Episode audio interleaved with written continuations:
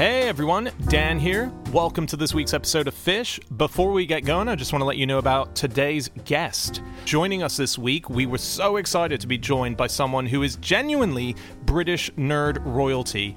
It is, of course, the lexicographer, the star of Dictionary Corner from Countdown, and 8 out of 10 Cats does Countdown, and that is Susie Dent. Now, Susie Dent is someone that we, you know, we basically monitor her Twitter account on a 24 hour basis. Uh, she's just always pumping out incredible words with these definitions, and you've never heard them before, and we've never met her before. So, this was such an exciting moment for us, not only to be able to meet her in person, have a nice chat, but also to sit down with her on stage in front of a crowd and dork out with her.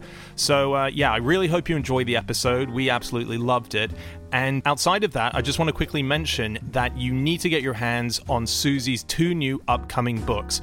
The first one comes out September 28th, and that one is called Interesting Stories About Curious Words. So it's sort of all those phrases that we know stealing thunder, red herrings, but what do they actually mean? So this book is going to be looking into all those phrases and terms on your behalf so that you now know who was Sweet Fanny Adams, or why are circles vicious? All those questions that you might have had, she's put it into an ultimate compendium to explain it all. So that's out September 28th. Uh, but then on the 5th of October, she also has a book coming out called Roots of Happiness 100 Words for Joy and Hope, and that is a book for kids. Basically, Susie had the idea when looking through a dictionary that there's far too many negative words in there and that we should be highlighting the more happy ones, the more uplifting ones.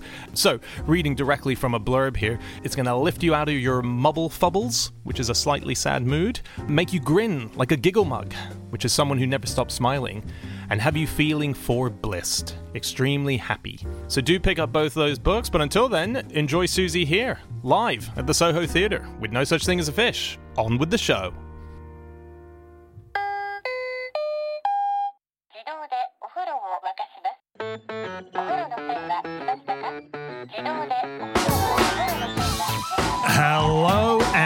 Welcome to another episode of No Such Thing as a Fish, a weekly podcast, this week coming to you live from the Soho Theatre in London.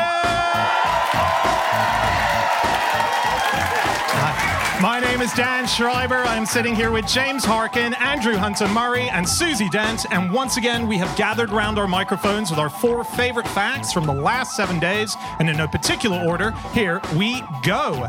Starting with fact number one, and that is Susie. Okay. Samuel Johnson, in his Dictionary of the English Language from 1755, decided that he would not include any words beginning with the letter X because he said, Thus begins no word in the English language. That's my fact. And is that true? Were we xylophoneless at this point? Yeah, xylophone we... was a century later. But also, he was quite picky. You know how lexicographers today, we are really careful about not giving any opinion whatsoever, even with words like trumperiness, which are my favourite, meaning something completely showy but utterly worthless. We're not allowed to say anything. Uh, but he was notoriously rude to the Scots, you know, about Americans. Um, so I think he probably didn't have much truck with anything from Greek. Okay, Yeah. right. But we did have X words at the time. We had a few X words, but a lot of them came later. Lovely words, all from Greek, like xenium, which is a gift to strangers, uh, which I think is really nice. But what was lovely is that it came from the Phoenicians, and they had a letter Samek, which actually gave the letter S, we think. But that meant fish. So you could say there's no such thing as an X. Oh, Quite cool. Well, that's the title of the episode. exactly. Yeah. Is that the quickest we've ever got our title as well? Definitely. Wow. Did they have xenophobe in those days? They have a xenophobe. Uh, xenophobia, I think it, most phobias are based on Greek, but we kind of made them up a little bit later, Sure. but we based them on classical things. Like coulrophobia, fear of clowns, which I have. They didn't have clowns in ancient Greece, so they chose the word for stilt walker. Oh, Um, did they? Yeah, it's quite cool. Wow. What's your Um, and are you also afraid of them because of, of the sort of knock on? But still, well, no, I like stilts. Oh, okay. Yeah. Um, but yeah, clowns, definitely not. Really? No. Hmm. Have, have you seen the new, is it The Smiler, the horror? No. No, okay, don't. Wow. Uh, the reason I ask about xenophobia is because Yeah. Johnson, as you say, probably didn't like the Scots very much. No, maybe didn't the like the Americans. Yeah. Didn't like the French for True. sure. Uh, he predicted that he'd write the dictionary in three years, Mm. and then when someone pointed out that it had taken the French forty years to write their own dictionary. He he said, Well, this is proportion. 40 times 40 is 1600. As 3 to 1600, so is the proportion of an Englishman to a Frenchman. Yeah, Right. yeah. Wow. So 42,000 words made it into this first dictionary that he did, right? 42,000 definitions. And um, he had self deprecating jokes that he kind of included in there, which is quite fun. Oh, so, yeah. th- yeah, the word uh, for dull, the description for the word dull, he explained to make dictionaries is dull work as part of his Oh, yeah. description. And then uh, also the definition of lexicographer. Uh, he wrote a writer of dictionaries, a harmless, Harmless drudge. Yeah. Oh, look, you know it by heart. Yeah. Susie, that's do. incredible. Um, and also, he was quite. He, he would never admit that he didn't know a word, Right. uh, which was quite funny. so, or the or the origin of a word. So, um, spider, I loved. He couldn't quite get to the root of spider. So he just said, "Is this not the insect that spies from a door?" Uh, so that's And where everyone he said, it came from. It's not an insect, mate. It's an arachnid. exactly. Just feels like such a the, like the any old bollocks era of of study. Just feels like such a great time to be alive. Right, he Dan, gets- Dan, you would have absolutely. I would have been Thrived. king. I would have been king back then, yeah. Yeah. that is true. He was one of the last people in England to be touched for scrofula. Oh yeah. So cool. So That's if you such had a horrible word, scrofula. Scrofula, yeah, and he it, it's just a skin condition, and um, the monarch would touch people and, and effectively cure them, ineffectively cure them of scrofula, and Sammy Johnson's parents took him to London from his hometown when he was three years old. You know, your local parish would maybe club together, raise the money, they'd send you off, and the Queen, the monarch would touch you. The big, big queues as well, right? Huge you- queues. Yeah. Charles II, I think oh, we might have mentioned this before. He touched something like two percent of the population of England. Wow. Wow. Yeah. Steady. It was a different time, wasn't it? It was a, it was a very different time. and um, and like and, and Johnson had a, he had a gold coin, saw which Queen Anne, the, yeah. the touch piece, which is the sort of yeah. It didn't work though, and No. actually, he's quite disfigured his face through scrofula, which is Yeah. very sad. Yeah, yeah. Yeah, and well, there's some really weird but lovely etymologies in there. Uh, so tarantula is an insect. Insect. He does say call it an insect again, uh, whose bite can only be cured by music, because it was thought it could be cured by the tarantella, the dance. Wow. was that proper doctor's advice at the time? Um, yeah, or was that was the belief, Really? yeah. Wow. Is there a doctor in the house, Doctor Johnson? yes.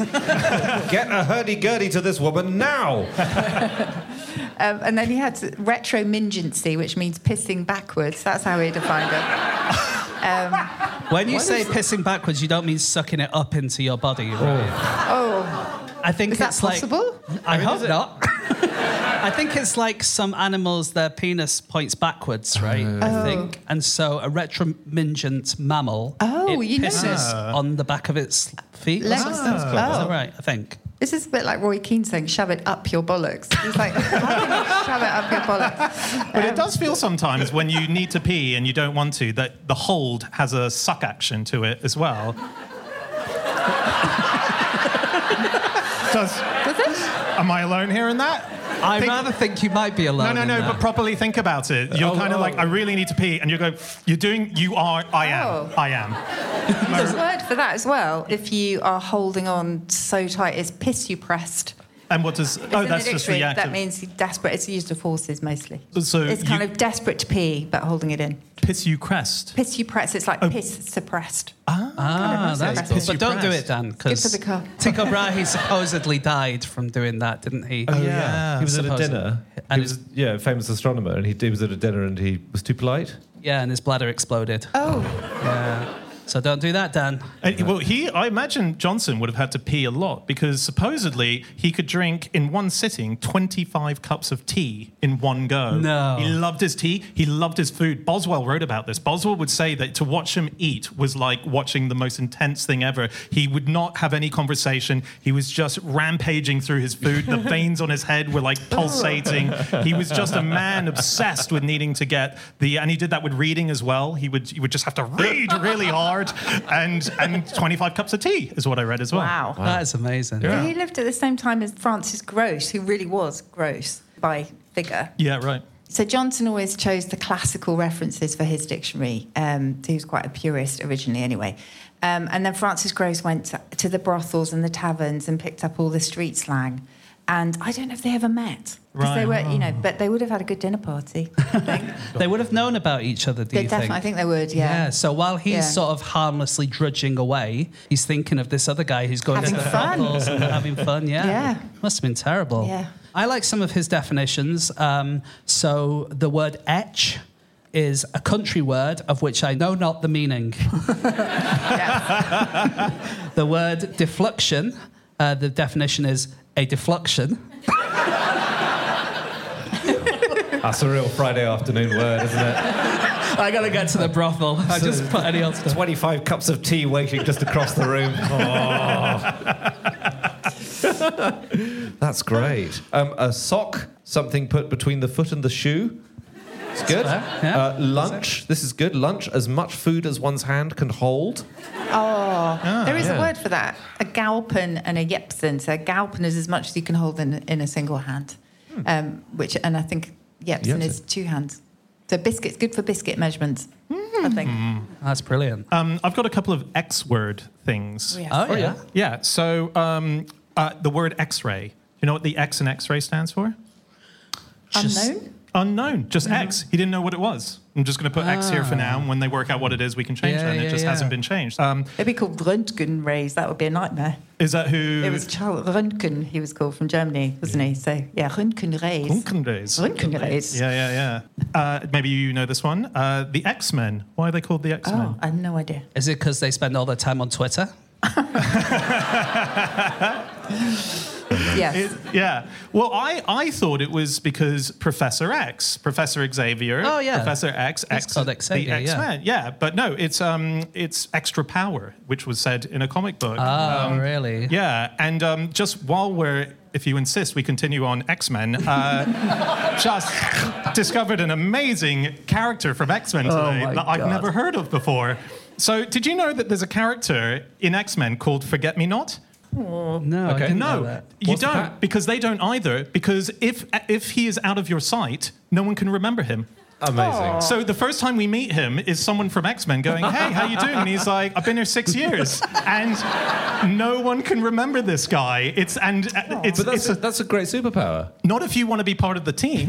Yeah, but for robbing a bank, Yeah. go in, you rob a bank, you leave, That's true. they Yeah. just carry on with their day. I think that's a really good superpower. I think the superheroes generally aren't robbing the banks. But Professor X, the only reason he knew he existed because he set uh, like a alarm on his iPhone or whatever to remind him every so often, like "Forget Me or Not's a character in, in our comic book." oh, okay, clever. cool. So that was the only. Professor X isn't aware that it's a comic book that he's taking part No, in. I was, I was just, yeah, I was, I was leaving. The, I broke the fourth wall there for him. Um, Maybe you anyway, can. I don't know. All right. thanks for letting me get that out. I've got another X for you. oh yeah, Uh, X when you watch things like at not the normal speed, like one point. Times two, times 1.5. Yeah, exactly. Times. Yeah, yeah. Okay. Does just a quick show of like whoops. Who here regularly watches things sped up?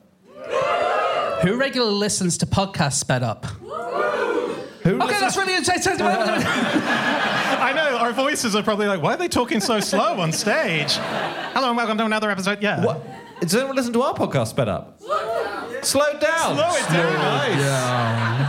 But do you guys, do you follow an etiquette for your exes on messages? Because I was having this conversation with the brilliant Greg Jenner, historian. Oh, yeah. And so he said e- X um, has only just been kind of okay in the last 10 years to Yeah. put on a platonic text, you know, between friends. XX Oh, yeah, is yeah. more romantic. Yeah. And he would never put three X's. And, he, and I said, why? I put three X's to my best friend all the time. He looked up on his phone, all porn. I didn't realise.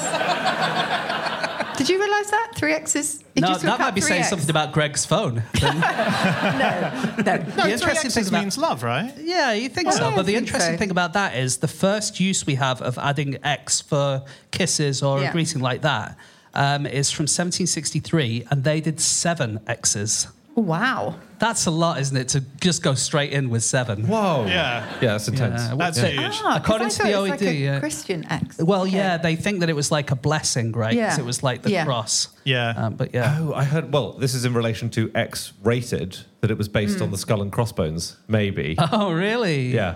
It was exclusively films which featured pirate activity. that, yeah. Do you know why Blue Joke is called Blue? Is it- Sorry? Do you know why Blue Joke is blue? Uh, No. No.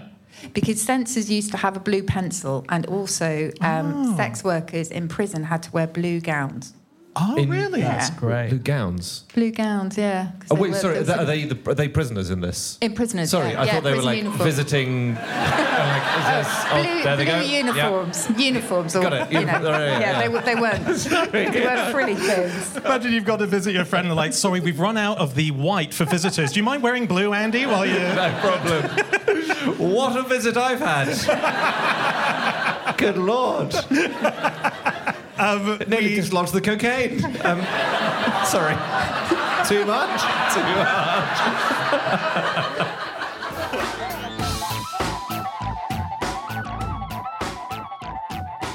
It is time for fact number two, and that is James. Okay, my fact this week is that in 1986, a group of maths teachers organized a protest in Washington, D.C. against the use of calculators in schools. Their protest failed because they couldn't get the numbers. That felt a bit ironic. At that moment, you became a dad.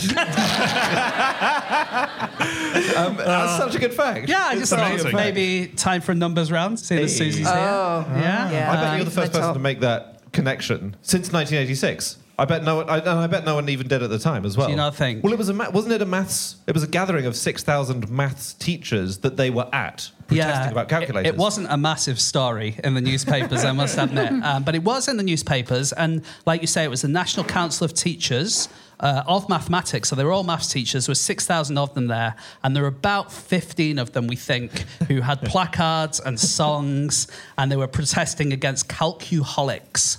Uh, because they thought that these kids, because they were using calculators, they wouldn't be able to do normal maths. They would just kind of rely on them and they wouldn't be able to do any kind of multiplication or anything like that. Yeah, It was a simpler time, wasn't it? It was. Oh no, our kids and their screens. What sort of terrible stuff are they doing?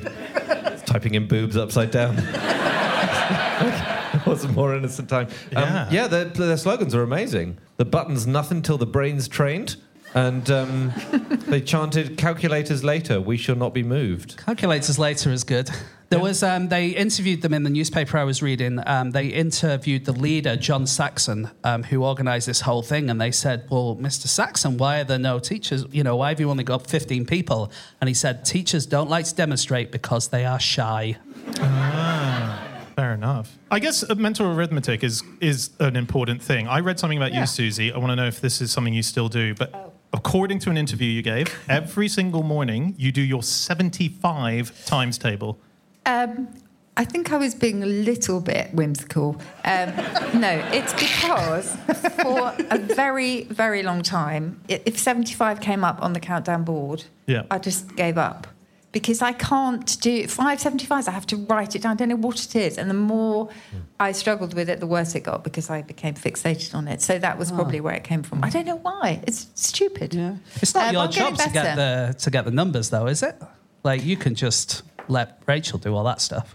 No, no, I really do try. And she's very good at giving lots of different tips. 375. yeah? Thank Yeah, you. well Yeah. done. Yeah. Well, you can't see at home is Andy's got a calculator under the table. Yeah, and that we've edited this. That took him 15 minutes to get to it. The guy who listens to it slowed down is not going to get to it for half an hour. But Um, I love all those old calculating methods because calculators from Calculus Little Pebble because they counted with stones. Um, and then they had abacuses, didn't they? It is a political And- hot potato, though.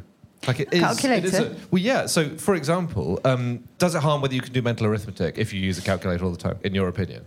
Yes, probably. Okay. Well, you're you're in good company because in t- 2011 there was a British MP who led cons- like public concerns on this and said I would describe this country as in love with the calculator from a very early age, and said that too easy access to calculators is available in local schools. Oh, and that wow. MP, Liz Truss. whose command of like large numbers is unparalleled. so, Susie, you're a great Oh, company. lovely. Lovely. That reminds me of the petition to um, get rid of all French words from the British passport. And uh, it went online and got quite a few signatures without realising that passport is French. Oh, Most of the words on there were French. Yeah. Hiding to nothing, I think. Um, human calculators are amazing. People who can do incredible, you know, Yeah, sums in their yeah. head. So um, there was I was reading a, an interview with the 2020 world champion, who is an Indian guy who's called Neelakantha Bhanu Prakash, and he got to it uh, quite an interesting way. He was confined to bed as a child for a year. And loads of people who are amazing at mental maths have either been confined to bed or they've been in solitary confinement or like something's happened where they've lived in their imagination for a long time. Um, so all the way through school, he would spend six to seven hours a day practicing mental arithmetic, just doing that. Um, when he was interviewed by the BBC, throughout the interview, he recited his 48 times table. And when he's talking to someone, he will count how many times they blink just to keep himself engaged in the conversation. Wow. Yeah. That's amazing. Isn't that cool? Yeah, there's been loads of them over there. Uh, In fact, one of the things that you have to do if Guinness want to find out if you're the fastest at working things out is they'll give you a 100 digit number and ask you to work out the 13th root. So the square root is two things that you times together to get to that number. So imagine then a cube root is three things you multiply together to get to that number. You have to go all the way down to 13. So it might be 37 times 37 times 37 times 37, 13 times. The answer to the power of 13 is the number they give you in the first place. Is That's the, Is the question. I'll be honest, I don't think you're going to trouble the Guinness Records people. even, even you describing this has put me into a sort of defensive crouch position. Okay, so 13th root. I was, okay. yeah, and I was reading about a guy called Wim Klein, um, who was the record holder. Uh, this was in the 80s. Well, he must be still quite close. Uh, he managed to do it in one minute 28 seconds. But his tactic was to mutter in Dutch while he was doing the calculations, and he would only mutter swear words. So if imagine I'm Dutch, he'd be like, "Fucking hell, fuck, fuck, fuck, fuck, fuck, fuck." and they go, uh, "263," and it would be right every single time. But there is there's so much science behind swearing, lowering your cortisol levels and raising your serotonin levels, and you know that experiment when you dip your arm in ice cold water and you can hold in twice as long if you're shouting bollocks than if you're shouting bus. Um, so it, and there's what Lalochezia is exactly it. So, so that's what he was doing. wow, That's so it works. Very cool. Yeah. Yeah, yeah. Okay. Would it help doing this podcast if I just said bollocks all the way through? Because that's what Dan's been doing for the last 10 years.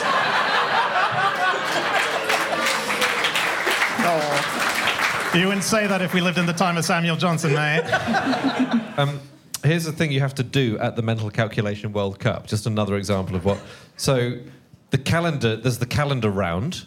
This is an exciting round. You get given a list of dates from 1600 to 2100, the years. Yep. And you're given 60 seconds to name the day of the week that every one of those oh. dates happened on. Ah. Okay, so you get it right. You get a minute to do it. Okay. Yep. And, and this great long list of, of um, days, like 24th of February, Yeah, great. 1603. Monday. Right. Okay. You're going to say Monday to all of them, aren't you? Well, Have you got the answers? No. It's the point okay, of I, this can't. I can't disprove that it was a Monday, but the point might. oh my god, that's so like the, um, the point. Well done, Dan. No, no, no. He, didn't, he, didn't, he may have got it right. That's Yeah. true. But what I'm saying is, Next pe- question. No, there are people who can do it even more effectively than just randomly guessing incredibly rapidly. So the record, the record winner in 2012 was someone called Naofumi Ogasawara. Okay, they got 57 in a minute. Wow. One per Were they, all, they weren't all Monday, though, were they? They were all Monday. that was the trick that year. Yeah, yeah. That is amazing. Isn't that a little, That's what's- incredible. Going down the list: Monday, Thursday, Tuesday, Saturday. I think there are tricks, aren't there, to There work are. it out? Really? I think- I've, I I've think met so. someone who can do that. It takes them a tiny bit longer, obviously, but we're talking about It's a like a champion here. Yeah, yeah, but you can say any day, and they go uh, that and they work it out. Quite. There are tricks. You can marker history in certain ways to get you to that day. What? Well, like what? I don't know. Like the Civil War broke out on a Wednesday. Therefore, maybe. three and a half years earlier. Who knows? Yeah. Um, But there was when there used to be people who would go on stage and you would ask them to multiply two numbers together and they'd just be able to do it, and that would be their whole act. Pretty good. It's pretty cool. and isn't it? unverifiable for everyone in the crowd as well. That's true. But that's good. But that's oh no, because if you've got someone on stage who's doing their sum while they do it, then yeah, that's, and then but they, would turn be the able board to be around. they would be able to do it much quicker than that for Yeah. sure. But so you're right, it would be quite unverifiable. But the tricks that they used to use, basically, there's loads of maths tricks like you would see on Countdown. It's like your nine times table is one way of doing it, or removing things or adding things to a hundred. All these different tricks they have. But the way that they would mostly do it is someone would ask you to multiply this by this, and then you would go, okay, what were they again? and you keep stalling Oh, a few times, but it. you're already doing it in your head. And then you would multiply all the numbers. And if I multiply two numbers, I would always start from the digits and work my way up to the highest number. But they would always start with the highest number. They might say, 17 million, and they're working out the next ones as they go along, but they haven't even got there yet. Wow. And so That's they would really be able impressive. to say, like, I can answer the question immediately, but actually they're kind of working it out as they went along. Amazing. That's It's pretty so clever, cool. isn't it? Yeah. I once got brought up to the front of my school uh, when I was a teenager in high school and told on the spot, Daniel has achieved the top percentage of people in New South Wales, Australia. For mathematics in the recent exam that we took as part of the thing, and it was a multiple choice exam. Oh no! Yeah. Was it- was every answer was Monday, Monday, Monday, Monday. I literally guessed every single answer because I knew nothing about mathematics, and I just happened through fluke to get it right. and I still have a certificate at home for being one of the greatest mathematicians in New South Wales of my period. Well, they, Yeah. did they did they sort of say, "Well, this is great because we, we've been wanting to put someone They up for knew. the junior they professor." fucking knew. Come on, Daniel, get your big old award. I was like, I was an idiot. They, they. No, it was it was humiliating. Um, I've still got the certificate. Um, That's amazing. Yeah, it is fascinating watching Countdown, and I know that you're saying that you you like to do it as well. But watching Rachel be able to get to those sums is She's it does feel like magic, doesn't it? When you see Yeah, it. it really does. Yeah. The camera crew who've been with us for such a long time as well, they're also very nerdy. So they give nods of approval for two things. One is when I ever mention an orphaned negative, which is when you have things like Ruley, Gruntled, Shevelled, well, Shevelled doesn't exist, but um, Ruthful, Gormful, stuff like that. Whenever I mention orphan negative, they go. And whenever Rachel says, yes, that's the sum of two primes, she'll, the, we'll just go, Wow. yes. I know. That is how geeky we are. Do the cameramen like play along with the game? Do you think? I think they do, yeah. Yeah. I think lots of camera women as well, but they're all brilliant. Oh, of and course. um, sorry, Yeah, James. sorry, I wasn't ticking you off there. Um, but yeah, I reckon they do. I reckon they do. Quite a lot of them get the conundrum. Uh, Not so- the women, though. Yeah, more often than you would think. Um, I got a yeah. quick protest thing, another protest thing Oh, yeah. to just chuck in. Oh yeah, is quickly. it the process waiting for James outside the thing? Camera folk sorry, of the world. it's just we do. We have so many camera women. It would be really bad of me not to mention them. But it, I honestly wasn't having a dig. They're called cinematographers, James. Oh my god. Well, I, so the thing I want to mention about protests is one of my favorite things I've learned recently. In 1966, the Procrastinators Club of America held a protest against the War of 1812. and they made signs and everything. They were protesting it, and um, the the club newsletter that came out after it announced that the protest had in fact been a success because a treaty has now been signed. So good on them. That's so good.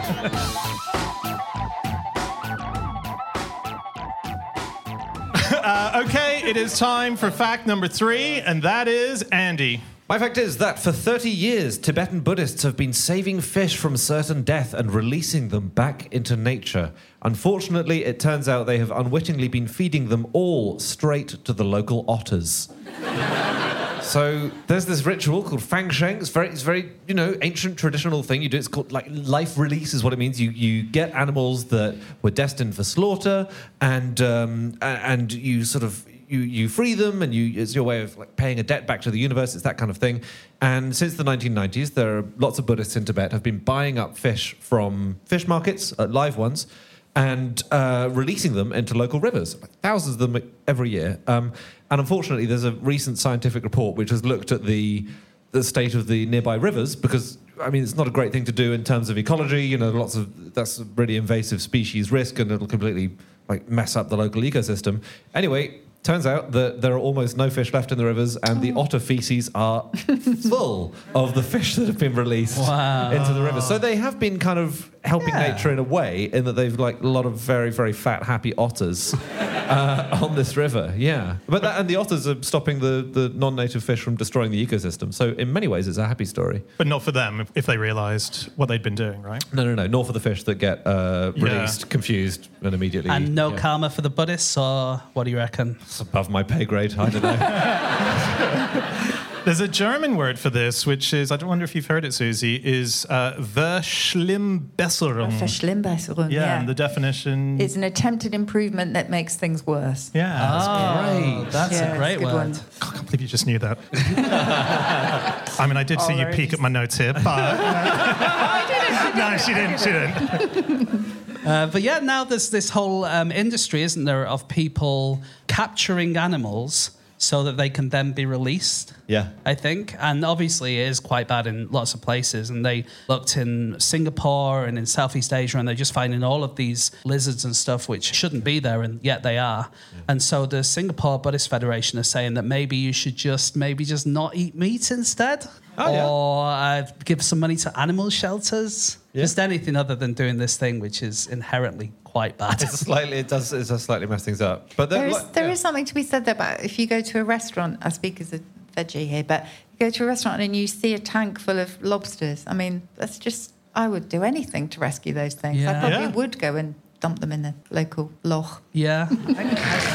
I can see No, why. I it. can see why no, I they do it. definitely understand it. Yeah. Yeah, for sure. You get um, in Shanghai. What happens is that again, when it, when the uh, the people turn up to carry out the Fang Sheng ritual, uh, a lot of people turn up selling them live turtles at very inflated prices. So already, like they, they've created a secondary market in turtles at this point. Yeah. Uh, but then there are also fishermen waiting. Down, sorry, fisher folk. Uh, anglers. Um, waiting with nets, but literally 20 meters away. So yeah, yeah, yeah. Yeah. It creates a lot of. Uh, it's an. In, it's interesting from an economics point of view. Yeah, but also like the temple ponds tend to be full of turtles because people just shove loads and loads of them in, and obviously Right. you can only have so many turtles living in a pond before they have a Ah. bad time of it. Yeah. So these fish were carp, weren't they? Uh, yes, they will have been. Yeah. Why do you Sorry. ask? good. I, know. I was just sitting here now that I was thinking, why do we carp on about something and whether that's got anything to do with the Oh. fish? But I know that is from a Latin word meaning to pull to pieces. Likewise, carpet is sort of like tufts that you kind of pull. But I don't think it's got anything to do with fish. What about, not um, carp? Do we say that? Carp- Carp. I thought it was harp, on. on? You can Carping. harp on as well. So what's harping on versus carping? Carping Same is just same thing. endlessly playing the same note on a harp. Ah, right. And to carp on is to criticise and just kind of constantly have a go. Stop carping. You know Yeah. that kind of thing. Yeah, yeah. Oh, okay. I don't think that's it's got good. anything to do with the fish. I've got a question. Yes. Is carp pulling something apart related to carpal tunnel syndrome, the Ah. wrist condition? Oh, that's interesting. Yeah. Oh, maybe. I don't know is the answer. That's a Right. very good one. I think it is related to, to carpet. um, um, my favourite fish is the cod. Oh, yeah. Because cod meant scrotum, and the fish is supposed to look. Sorry, sorry, James. About What? to take a, a bit of your beer. Oh, I'll have the haddock. Yeah, yeah. yeah. Um, Uh, so, Um, it's because it looks like a bag, apparently, the fish. What? Yeah. And a cod piece was Really? a piece for your scrotum. And brackets go back to a Spanish word meaning cod piece because they're a bit of support. So architectural brackets, but also they kind of support a bit of your sentence. That's lovely. Yeah. Well, it's not that lovely, Andy. I don't know if you heard the start of the Scrotal. I know it's scrotal, but that's not. I think that's nice that you Yeah. think of your scrotum as a sort of set of brackets, Yes. sup- gently supporting uh, uh, the things that need. to Keep going. yeah, the-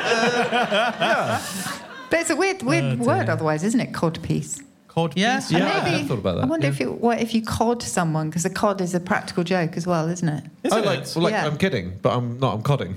Yeah, I'm codding. Codding. Uh, I wonder Really? if that's got anything to do with you talking balls or something. I don't know.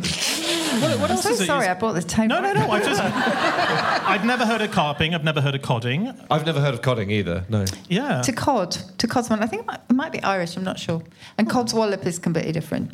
We're learning a lot tonight. That's Anyway, Let's not get into Codswallop. Let's- Um, do you know um, Gary Larson, The Far Side? Yeah. the comic books. He he was someone who was also into saving animals and and sort of Oh, yeah. playing. So when he was a when he was a cartoonist in his early days, he was being paid, but it wasn't a lot of money, so he needed to get a secondary job. So he applied to be an animal cruelty investigator for the Seattle Humane Society. Um, but he never ended up doing the job because in the car on the way to the interview, he hit a dog. And so he thought that's a bad start. um, The dog was fine, but he didn't end up doing it as a result. Yeah. I was reading a bit about um, reintroductions, you know, because this is about Oh, yeah. reintroducing an animal, maybe where it should be, maybe it shouldn't. And you know, Br- like Britain is um, is uh, kicking off beaver reintroductions, which is very exciting because they they. Oh, beavers are a bit controversial, but basically they do do a lot of good in a lot of places. They create wetlands, and wetlands store carbon, and they're more resistant to fire. And you know they're they're, they're very endangered. Like the wetlands themselves are endangered. Beavers help bring them back. Um, so this year, North London got two beavers called Sigourney Beaver and Justin Beaver. oh my god! Lovely. Did we literally only get two because they were the only puns we could think of? I think so, yeah, yeah. That's so. They're sort of coming back. But anyway, that- like I say, it has caused some controversy. So there was a headline from the Daily Mail earlier this year. Could rewilding animals turn Britain into a modern day Jurassic Park? With beavers. Well, firstly, exactly, yeah, beavers. And secondly, Jurassic Park is set in the modern day. Oh, here we go. Ah, yeah. Anyway, sloppy headline writing. Um, there's a problem in America, you know, when if you go to the coast, often there are baby turtles that are born and you, they might wander into the city because they see the lights. Yeah. You often get people going to the beach and they see these turtles and put them in into the water. But the problem is that in those areas, especially around Florida, there's also a lot of tortoises around there. And people don't know the difference between turtles and tortoises. one difference being that one can swim and one can't swim. No. So number one, don't go around grabbing turtles anyway, because you know there are people who'll do it who know what they're doing. Yeah. But secondly, tortoises have toes. Oh, that's that's the way to tell. Oh, that's good. Public service. T- turtles have Turtles flippers. have? Flippers, you got it. Flippers, there we go. Because Let's they like them. swimming. Let's call them to- toturals. Oh yeah, that'll do it. It helped me. Don't touch that. It's a totoral. it's hard to say. That's probably why it didn't happen. loads, loads of red kites near me, though. Red kites they've really done well with. Yeah. Yeah. And the kite that we play with is from the bird hovering. So nice. Yeah, they Yeah, but reintroduced they're beautiful. They're, They're really gorgeous. beautiful. Yeah, Yeah. yeah. They've done they've done amazingly. They're all, Um, everywhere. Wildcats might get new wildcats Oh. in Devon and Cornwall. This is exciting. Great. And you don't need permission to introduce them because there are already a few in Scotland. So if something Okay. is if something is non-existent in the UK, like a wolf, then you need permission from uh, the Environment Secretary. And very boringly, they are not allowing us to have wolves everywhere. So Wildcat. could you and I just Yeah. drive up to Scotland, grab a few wildcats, drive down and just set them free? Um, uh, like, it doesn't sound like it's allowed. It would be allowed, would it? Doesn't I think feel it that feels way. like That'd be we've a hell of a done car something. ride.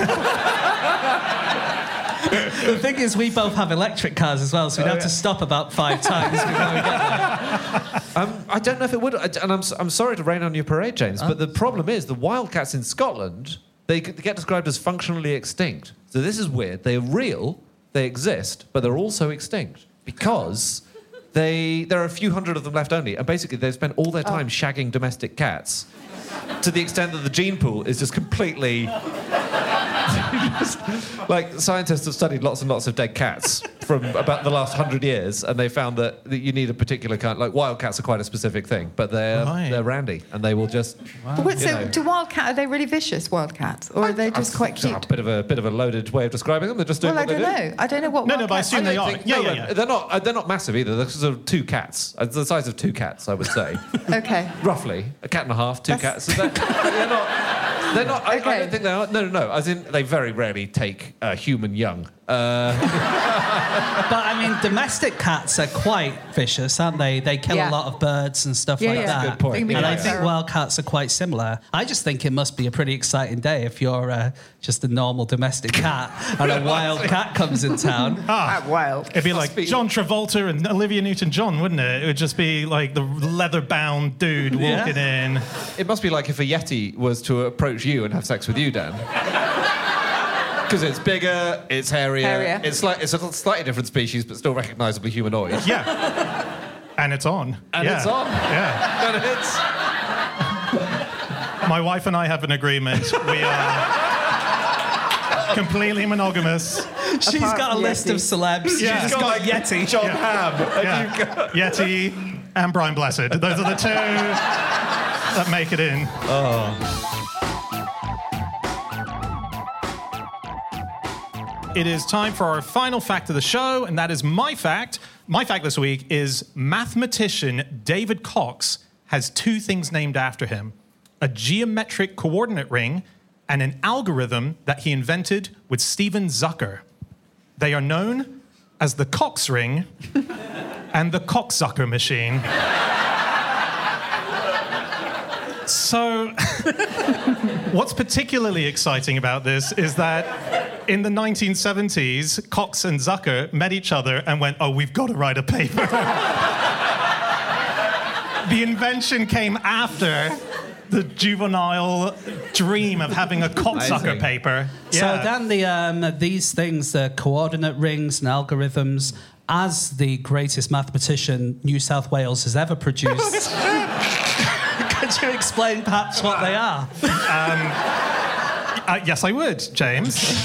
Because I have a maths degree and I fucking can't. yeah. Is it complicated? I really, tried. I really complicated, tried to understand it. When I say I really tried, I just knew I was going to throw it to James, and if he can't understand it, I feel fine. Um, it's uh, yeah, no, it is. It is really, really complicated. The second thing that he invented was not an invention; it was attributed to him uh, by two other students because he was the inspiration for. So the Cox ring was uh, inspired by Right. his earlier work, and they thought, let's play into the gag here. But they came up with it and then they named it after yeah, So and they and it's just this wonderful thing about academics having a sense of humor. This is something, this is interesting. There's a thing called Stigler's law of eponymy, right?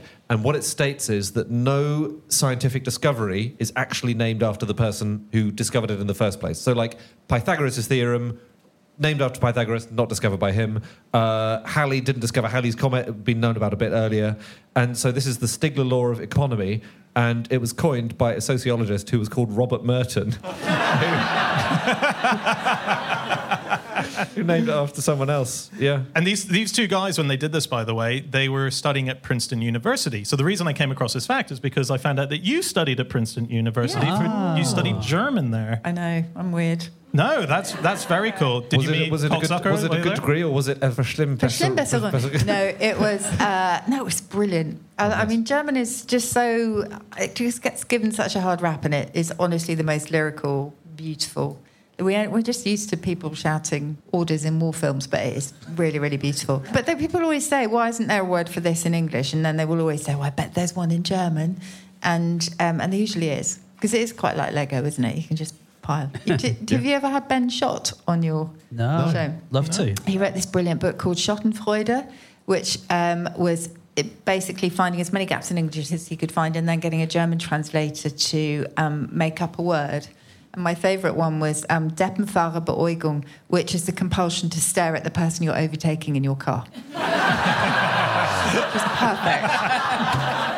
That's wonderful. That's really good. Yeah, well, and that was that was him. It was very good. These people, Cox and Zucker, uh, I was looking at some of the people with similar kind of names that are, what would you call that, double barrel names. Yeah. If you go on the internet, you can find loads of examples of people who got married and had quite unfortunate names. I'm not sure all of them are true, but I've looked at them all in the newspaper archives and found some that are definitely are true. And I'm going to do a little quiz. See if you can. I'm going to tell you the name of one of the people in this relationship, and you can see if you can guess the name of the person they married. Oh, So okay. this is an easy one. Elizabeth MacDonald. Um, uh, John? John had a farm.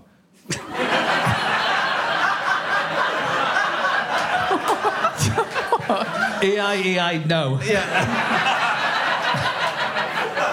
had a father, lover. No, um, Dan, you can get this. Wait, so say it again. McDonald, Elizabeth McDonald married And, Oh, and they oh. double barreled the names. yeah. Uh, takeaway? Burger?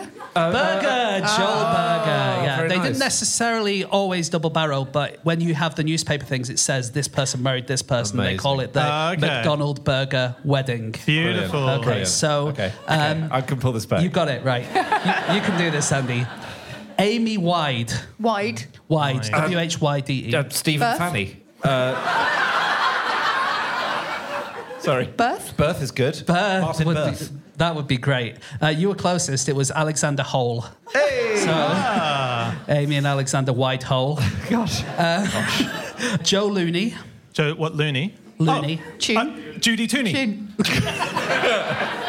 ben? Ben, no. Tune. Close. Lu- lu- It's a, uh, quite a oh, normal uh, um, surname. Matthew Tick. Looney Tick. Looney Tick, very good. Shelby Ward. Looney, Looney Ward. Ward. Oh, gosh. Uh, and one final one. Uh, Teresa, come on. Michael England. Tim. Michael Tim. Come on, Tim. Come on, Tim. Arnold Maback.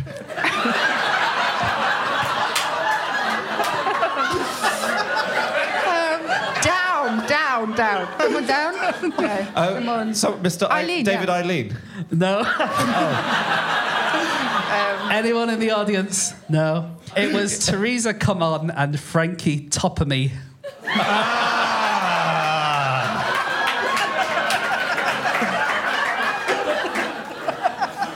Oh, and I should also say that I was reading the Reddit of uh, Jill Stein, you know, the Green Party leader in America. Yeah. Uh, and she did an AMA, so it was like ask her anything. And the second most popular question they asked Jill Stein was, Dr. Stein, have you ever thought about marrying Senator Al Franken and hyphenating your last name?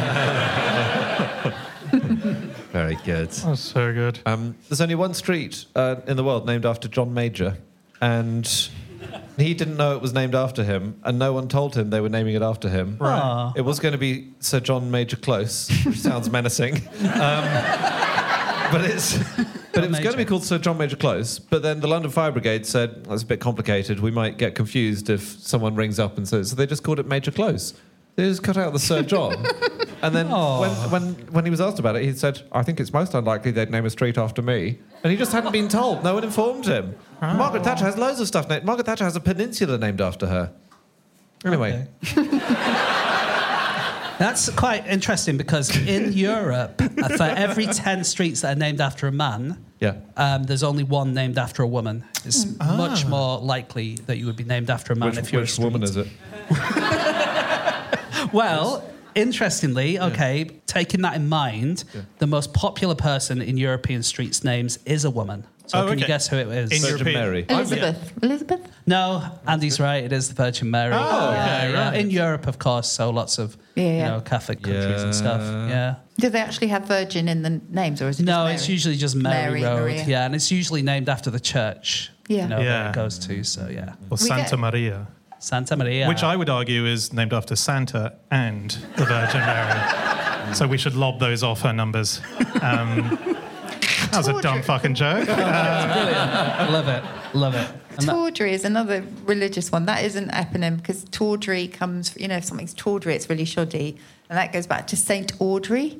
So she was um, uh, an abbess um, and a, eventually a saint. And she wore lots of kind of necklaces in her youth. And then as a nun, she got uh, throat cancer. And she thought this was revenge because she would just She wear such frippery. Wow. Wow. But anyway, lace, such as the one that she wore around her neck, was sold at fairs, and it was Saint Audrey lace, and then that's it became brilliant. tawdry lace. Yeah. What was it about being 55 minutes into this show that made Oh, you think of the word tawdry? Oh, nothing. no, it's the religious, the religious side of things. yeah. Uh, you know the Chippendales, the dance troupe? yeah. Oh yes. You know what they're named after?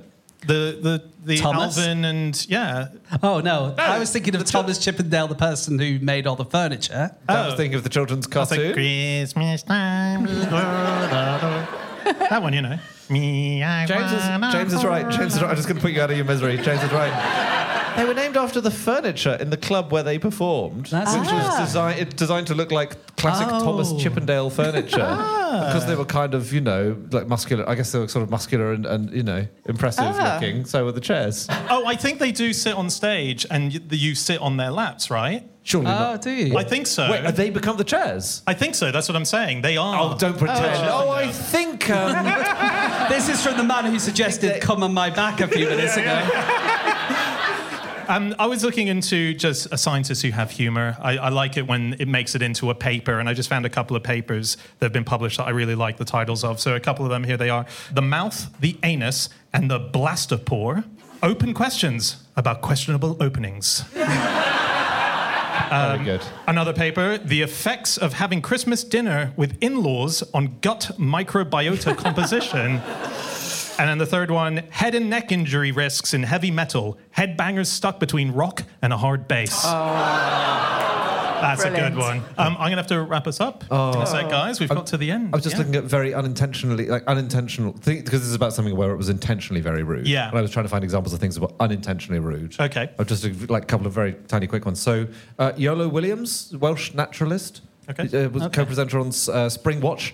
Uh, in 2016, he was uh, discussing diving seabirds with uh, a female conservationist, and they watched one plunge into the water in front of them. And he just turned to her and said, "So, is that the deepest jag you've ever had?"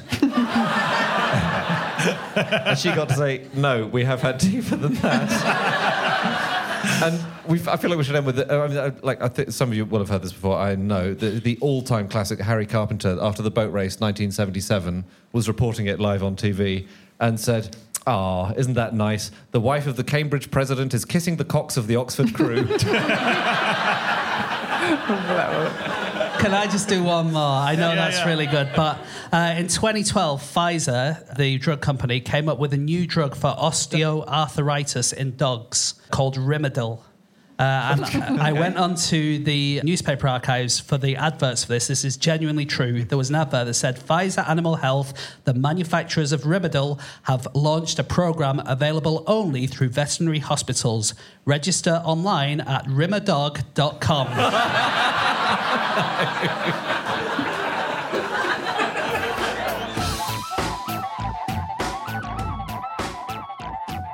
Okay, that is it. That is all of our facts. Thank you so much for listening. If you would like to get in contact with any of us about the things that we have said on this show, we can be found on whatever the fuck he's decided to call it this week. Uh, but for now, I'm calling it Twitter. I'm on at Schreiberland, James, At James Harkin. Andy, At Andrew Hunter M. and Susie. At Susie underscore Dent. Yeah, or you can go to our group account, which is at no such thing, or you could go to our website, no such thing as a fish.com. All of our previous episodes are up there. Um, you can also find links to Club Fish, which is the secret members club. Any Club Fish members in the crowd tonight? There we go. There's the six of them. And uh, so do join that. It's really, really fun. Check out all the merch. Check out everything else. We'll be back again next week with another episode. Soho Theatre, thank you so much. That was awesome. Say thank you to Susie Dent, and we'll see you again next time. Goodbye.